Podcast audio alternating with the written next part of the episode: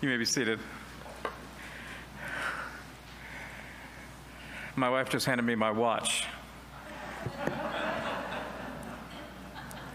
I asked her to. Uh, I'm like a swimmer. I try to keep my time down, but as Jordan said, it is uh, Christ the King Sunday, the end of the liturgical year, and we look forward to its re beginning next Sunday. You know, at least one of my family members needs to know the end of the story before she begins a novel or a TV series. Um, yeah, she will do that. She will actually, you know, before she starts watching it, she'll read the plot, read the read the spoilers. She needs to know where it's going. If it's a novel, she'll read the last chapter before she begins it. Um, for some of us, we like the uncertainty, the open-endedness of stories, the possibilities, and that's what keeps us reading. Uh, but for her, um, knowing the end is not a spoiler or a disappointment, but a great encouragement. Uh, because it's then she knows um, if she wants to read on or to watch on. And you know, today's passages um, in the lectionary do exactly that for us. They tell us the end of the story. And they're designed to help us want to go on to persevere on to the end, which is really not an end, but a new beginning, a new creation, a new king who it turns out has always been king. How does the world look to you today from where you sit as you watch the news? as you think of your children or your grandchildren, as you look at schools and colleges, places I work, how does the world look to you? How's it going? Well, today's passages are meant to encourage us. Because I imagine for some of us today, the world doesn't like, look like it's doing so well. The kingdom of God doesn't look very present in our institutions, maybe in our communities, internationally, in our economics. And if so, well, we're kind of akin to the people for whom these passages were written in their places. In all three of these passages, the listeners or readers were in times of great uncertainty, in fact, great danger. The book of Daniel was composed during the rule of um, Antiochus Epiphanes in 167 BC, a Hellenistic or Greek king. His nickname, actually, though, was Epimanes, which means the madman. And during his not long reign, 11 or 12 years, it was said that 80,000 Jews were crucified or put to death. If we move to the book of Revelation, which was probably written under the Emperor Domitian between 81 and 96 AD, well, here too, Domitian's reign was a cruel one, and not a single Christian who was brought before the tribunal would leave either without being put to death or being forced to recant their faith. And of course, in our third passage, also written by John, but set, of course, in the last days of Jesus, here too we know that Jesus himself would be put to death and his disciples would be scattered in fear. Not long after, probably John writing this gospel, or maybe before, the temple would have been destroyed. So, in all three of these passages, the world is not looking so great for those who are listening to these words or reading them. And so they need this preview, they need this vision that we see in Daniel and Revelation. They need to know the end of the story in order to go on. I did a little mashup of the Revelations and Daniel verses, so let me read them to you, because today you may need to hear this too. In my vision at night, I looked, and there before me was one like a son of man coming with the clouds of heaven. He approached the Ancient of Days and was led into his presence. He was given authority, glory, and sovereign power. He was given authority, glory, and sovereign power. All nations and peoples, all nations and peoples of every language, all nations and peoples of every language worshiped him. Every eye will see him, even those who pierced him. Every eye will see him, even those who pierced him.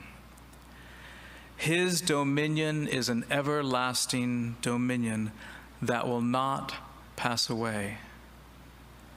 That will not pass away. And his kingdom is one that will never be destroyed. I am the Alpha and the Omega, says the Lord God. I am the Alpha and the Omega, who is and who was and who is to come, the Almighty. The Almighty.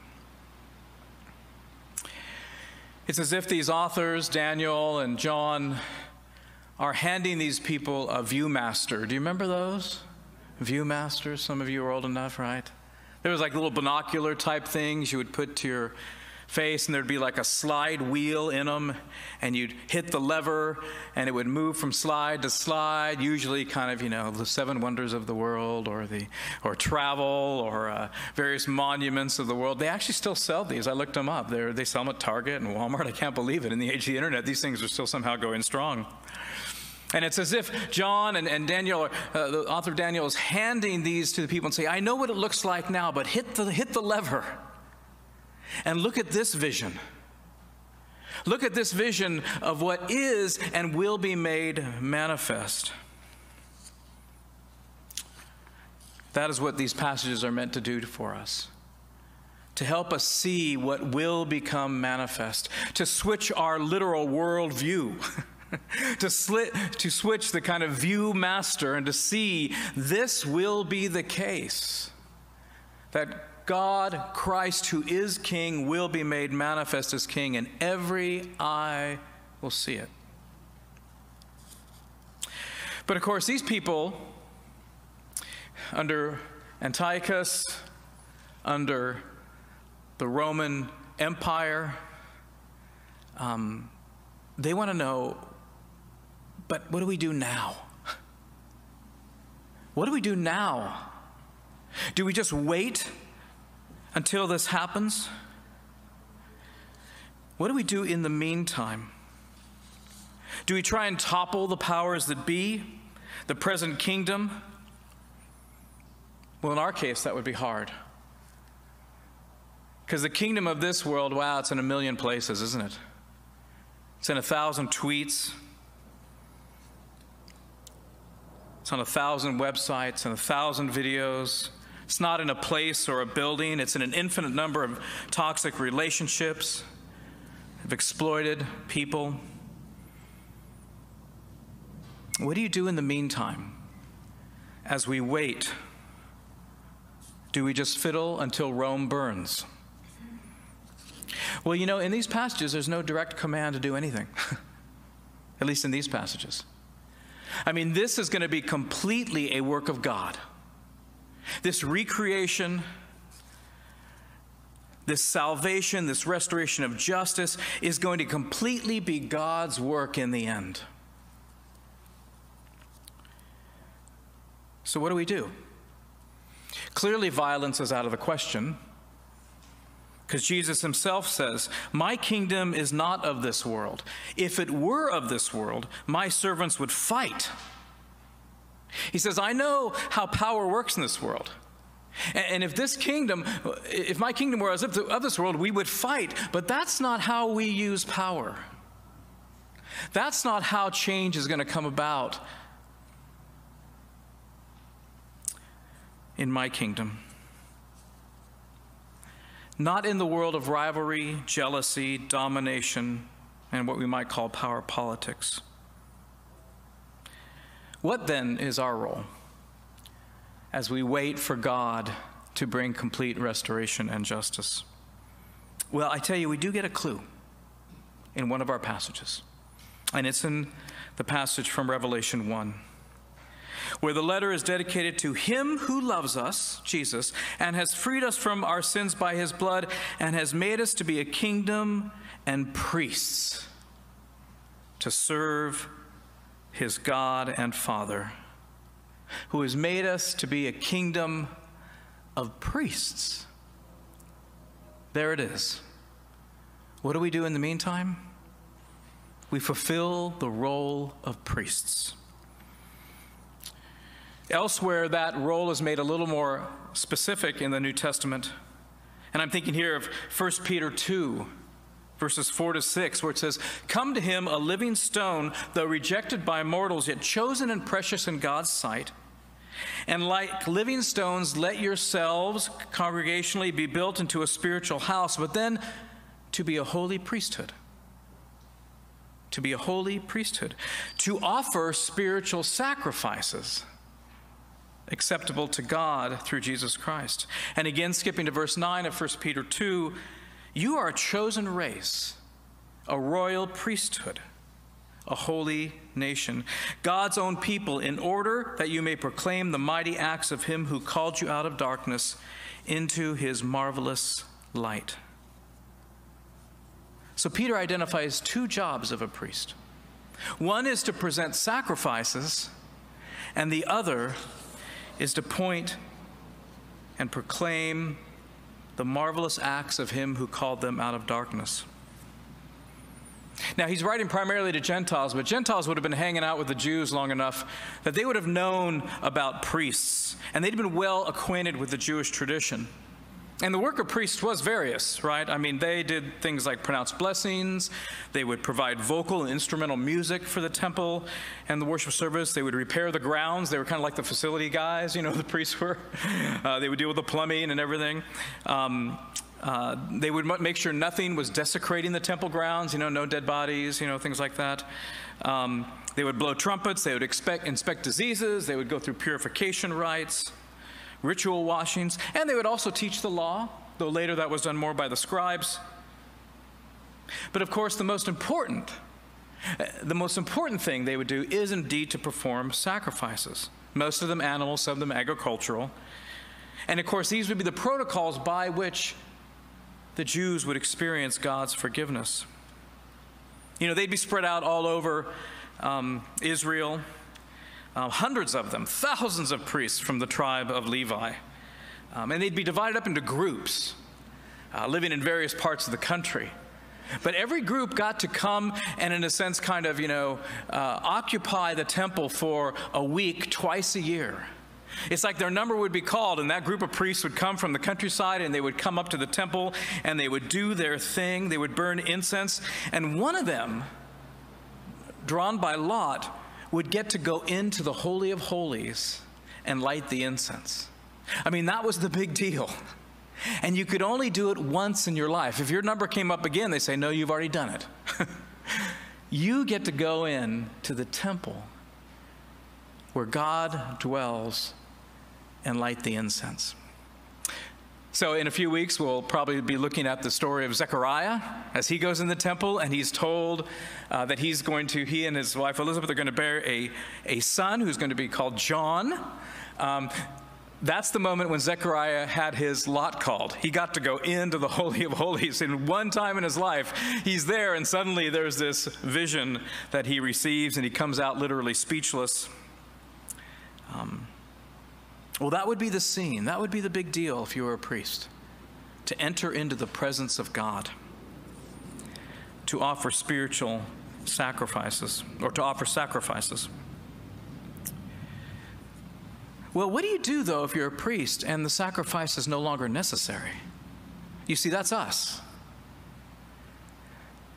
Our passage says, in 1 Peter says, you're to offer spiritual sacrifices because, of course, the sacrifice has already been given once and for all. Jesus, the Lamb of God, has been sacrificed for the sins of the world. So, what is 1 Peter talking about? If Revelation says our role as priests, and 1 Peter says we are to present spiritual sacrifices, that this is our role as we wait for God to bring about his kingdom, what is it to present a spiritual sacrifice? Well, again, another part of Scripture helps us. Paul, writing in Romans 12, verse 1, says, I appeal to you, therefore, brothers and sisters, by the mercies of God, to present your bodies as a living sacrifice, acceptable to God, which is your spiritual worship. If you didn't catch it, Paul and Peter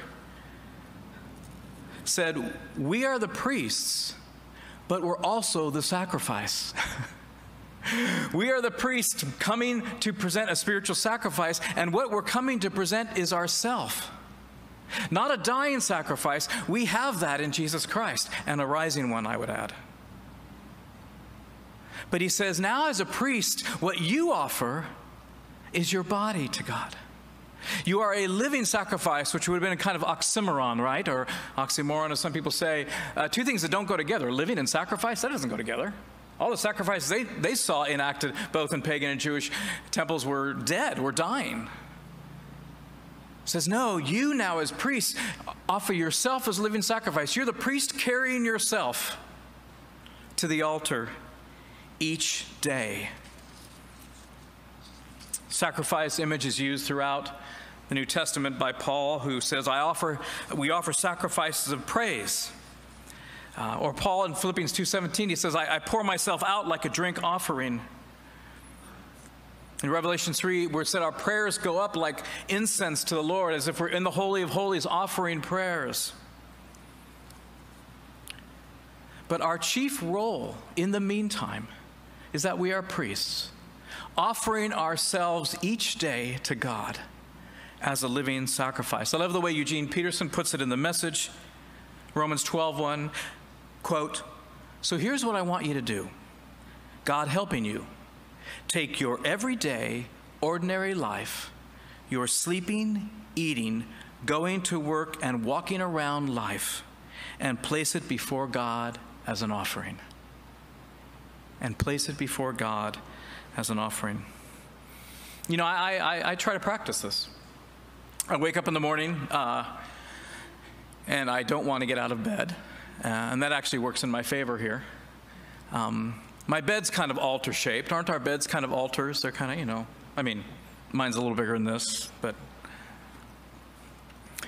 And I just lie there, and I, you know, when I kind of come to, right, I, I say, Lord, I present myself to you.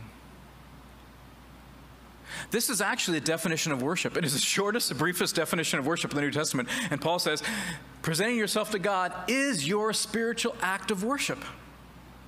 It need not involve any music, although music is a great help. So I just lie there and say, Lord, I, I present myself to you as my act of worship. And then sometimes I go through my day, because I go through my day anyway when I wake up, like, oh, what day is it? Oh, yeah, that's right. I'm doing this. I have this meeting, blah, blah, blah, blah, blah, blah. And I just kind of walk through my day and I just say, Oh, Lord, I, I uh, present myself to you in this first meeting today that's ahead of me. Oh, and Lord, I actually am going to love getting to together those people, so thank you. Or actually, no, I don't want to see those people in this meeting. I know what this is going to be about. Ah, but Lord, I present myself to you for your purposes. And so I kind of go through my day saying, in a sense, with the psalmist, Search me, O God, and know my heart. See if there's any destructive way in me. I present myself as a living sacrifice, acceptable to Him. Hoping that, like those who got to go into the Holy of Holies, I will move into each place practicing the presence of God. You see, because that's what the priest most looked forward to going into the Holy of Holies. But guess what? The doors of the temple have been blown off. The whole world is now the temple. And in each place, we get to practice the presence of God. In each place, we get to present ourselves to God. At each place, we get to be living sacrifices. And then the second thing, according to the first Peter passage that we've gone to, that we get to do is to proclaim the excellences of him who called you out of darkness into the marvelous light. Because another job of the priest was indeed to teach and to mediate people to God and God to people. You know, the worldview, if you will, the, the viewmaster of the priest in one slide is that the whole world will return to God, as we read in our passages. Every knee will bow, every eye will see. The whole world is on this loop, having been created by God and strayed, it is all going to come back to God one way or the other. It is the great return, the great reversal, the great culmination.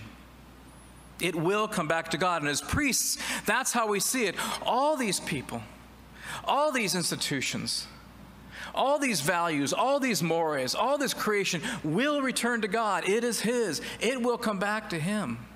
And so, what does the priest do? Who moves about in the world, the priest says, How can I help people connect to where it's all going eventually anyway? How do I mediate the presence of God to, to people? How do I help them take the next step in the return to God? Paul in Romans 8 tells us all creation is growing, it's groaning all creation is groaning for that return, groaning for that restoration, groaning for that recreation. All creation wants it. And you know, people want it, whether they know it or not. Paul says the Spirit has been sent into us that we would cry, Abba, Father. But in one way or another, everyone's crying, Abba, Father. It's like G.K. Chesterton repeatedly said, you know, the man knocking on the door of a brothel is knocking for God. Now, I think he'd be very surprised if God opened the door. But yes, at some point that is true. At some level, that is true. Everybody is looking for the why. Everybody is looking for God. So, what are the ways we as priests can connect people to God? Well, I would say the first thing we do is we wonder. We wonder. We look around and we wonder where is that person on the return to God? We may never know. I sometimes go to this place called Rooster Cafe across from HTC's offices on Bristol. And I'll sit there while I'm waiting for breakfast and uh, I'll see everybody in line. It's a popular morning spot. And I'll just look at people in line and go, I wonder where they are in the return to God. I'll never know, probably in most cases. But this is how a priest looks at the world. Everyone's on a journey. I wonder what's next for this person. I wonder what the next step would be for them. So a priest wonders. And then you know what a priest does is discern. How can I help them? If I come to know where they are on the journey, how can I help them take that next step? Because that's what a priest does. A priest takes people by the hand and says, hey, let's take the next step toward God. I remember at a graduation dinner I was at for my daughter, uh, she, the day she graduated from college, we went out with her and one of her friends and their parents to a restaurant in LA. And I was seated next to the father of, of my daughter's friend. And you know how these things go. You break up in little conversations, you know. So he and I are talking, and we were talking for a long, like an hour. I mean, just he and me, you know, just kind of a side conversation. Um, he, he, he did not seem to identify as a Christian. But we were talking about things that fathers talk about, their children and our concerns for our children and our fears for their future and all these things, even though it's a joyous day, parents can't help it, right? You know, oh my gosh. And, and then we started talking about, I don't know how we got there, but we started talking about faith. I probably asked him, you know, well, tell me about your upbringing, and because I think it just how it came up, you know. And so we just talked about God and faith and where he was at. And, you know, we're eating Brussels sprouts. And, you know, but it just all kind of was flowing naturally. And uh, at the end, he says, You know, I don't think I've had a conversation like that for 10 years. Wow. A priest apparently just hadn't come along for 10 years. And he was like so It's almost like he goes, I can't believe I've been missing out on this conversation. Now, I don't know what happened after that. But he was so grateful that someone wanted to talk about it. I remember I was on a plane, and I am not a plane talker, by the way. I get on the plane and I'm like hunkering down. Maybe when we begin the descent out of pleasantries, I'll turn to the person because now we only have 20 minutes, all right? And like, okay, I'll talk to them and, you know, so I don't commit myself too early. I know it's not very good at all. Um, but I, somehow I got talking to this person next to me early on, you know, on the flight. Um, and uh, turns out that she had gone to a Christian college. She was probably middle aged. Uh, and and uh, she'd gone to Christian college and she was a therapist, but it became clear in our conversation that she kind of left that part of her life, the Christian college part, and all things uh, about that behind. And we were just talking about therapy. I mean, I'm married to a therapist, and I know a few things because I hang out with psychologists. And, and, I was talking a little bit about with her the kind of work uh, we, we, I do in spiritual direction and, uh, and the Institute of Spiritual Formation. And we started talking about shame and guilt and how this functions. We just got into kind of a psychological conversation, but I was also bringing in kind of how my spiritual understanding from the scriptures helped me in, in, in talking to the people I talk to whenever I'm in a quasi therapeutic role. And she, again, she kind of lit up. It's like she was waiting for someone to connect her vocation back to her faith. And she thought it was so interesting. She took the name of the Institute for Spiritual Formation and, and the websites from me, and she and I just thought, wow, I'm so glad I sat next to her. I'm so glad I got to connect someone to God today. And of course, we can even connect one another, those of us who are Christians, to God. We can look around and go, I wonder what the next step, or even ask, as Christians, we can just ask each other, what is the next step for you these days? And we minister as priests to one another. Many of us are called in our families to be what I call the DPs, especially at holiday time. That would be the designated prayers. Are you a designated prayer in your family? Yeah. They turn to you because you know you're the person that is religious in some way, and they say, "Would you please say today's blessing?" You know that's a great thing. I mean, if they had the language, they would be saying essentially, "You're the priest here. Would you please pray?" That's how we pray. You know, I, have been surprised. People, not only Christians, of course, accept my invitations to pray when I offer it, which is probably not often enough, but even non believers who've probably never been prayed for in their lives, or not recently at least, I am so surprised when I say to them, Can I pray for you? And I'm like thinking, No, they're not going to say it. They say, Yes. I can't believe it. They say, Yes, you can pray for me. And I say, Really? No, I don't say that. I just pray for them. Wow. What a lovely thing. What a lovely thing. So we get to be priests, but you know, it doesn't always have to be a talking thing. It doesn't always have to be a praying out loud thing. Because you know what priests actually point to as well? They do. They point back to the sacrifices, but they point back to the sacrifice of Jesus. And not just the cross, but also the resurrection. What the priests point to is something that Paul will call in Philippians 3 resurrection power. Resurrection power probably is best described in Philippians 2, where we're told Jesus did not regard equality with God as a thing to be grasped. Right? See, in the passages we're reading, the listeners are, going to know how it's all great that God's going to do all this stuff in the end, but how do we have power now? How do we have power now? And but Jesus says to, to Pilate, um, well, we're not going to fight. We're not going to use the world's weapons. We're not going to regard equality with God as a thing to be grasped. In other words, whenever we're insecure, you and me, we want to be gods. We want to be gods with all the power we imagine comes with that. But no, Jesus' arc is that he emptied himself. I'm reading now from Philippians 2. He took the form of a slave, being born in human likeness and being found in human form. He humbled himself and became obedient to the point of death, even death on a cross. And then what happened? God exalted him and gave him the name that is above every name, so that the name of Jesus every knee should bend in heaven and on earth and under the earth, and every tongue should confess that Jesus Christ is Lord to the glory of God the Father. Sounds a lot like Daniel, doesn't it? Sounds a lot like Revelation, doesn't it? What we as priests reveal is the paschal mystery. The paschal mystery that as we love sacrificially, an amazing work is done around us. That this is the way the world changes. And as how we, each time we love another person sacrificially, we become witnesses, which I would say, if we had time, the other role we play, we would become witnesses to this extraordinary thing that Paul calls resurrection power. The world did its worst to Jesus, and God reversed it. The world is doing its worst against the kingdom of God, and has always has.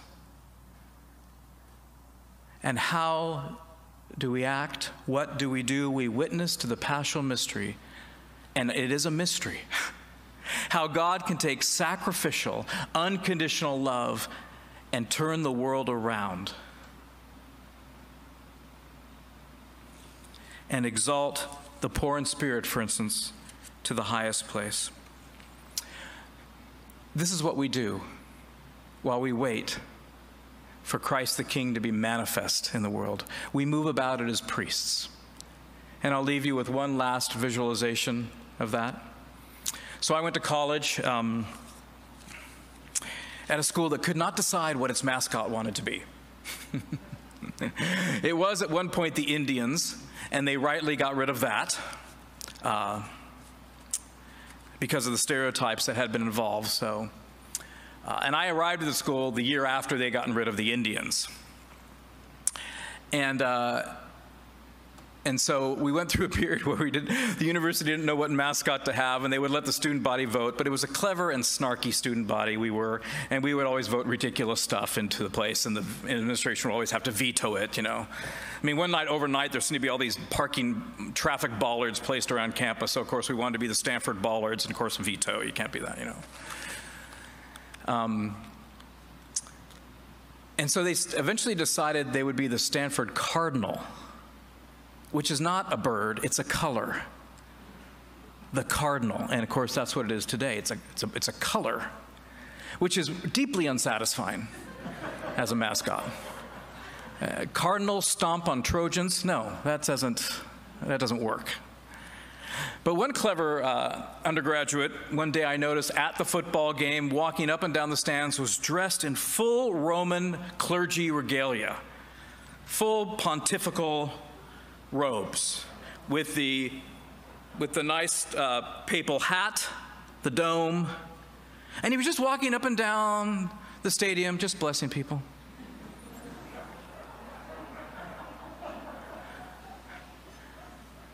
What was he? He was the Stanford Cardinal.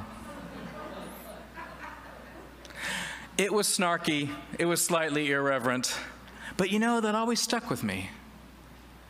Yes, that's our role in the world.